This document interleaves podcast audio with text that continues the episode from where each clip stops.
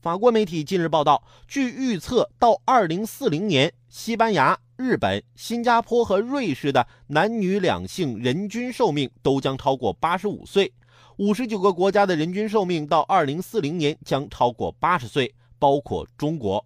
其排名呢，将从第六十八位上升到第三十九位。动脉高血压、肥胖。高血糖、吸烟和喝酒是能够解释未来绝大部分死亡轨迹的五大主要因素。那到了二零四零年，收音机前的你多少岁了呢？好了，今天的午后加点料，我们就先聊到这儿。有更多新鲜事儿和段子，如果想和我分享，欢迎添加关注我的新浪微博八八九海鹏，或者在蜻蜓 FM 上搜索关注“评论来了”，让我们一起为你的午后加点料。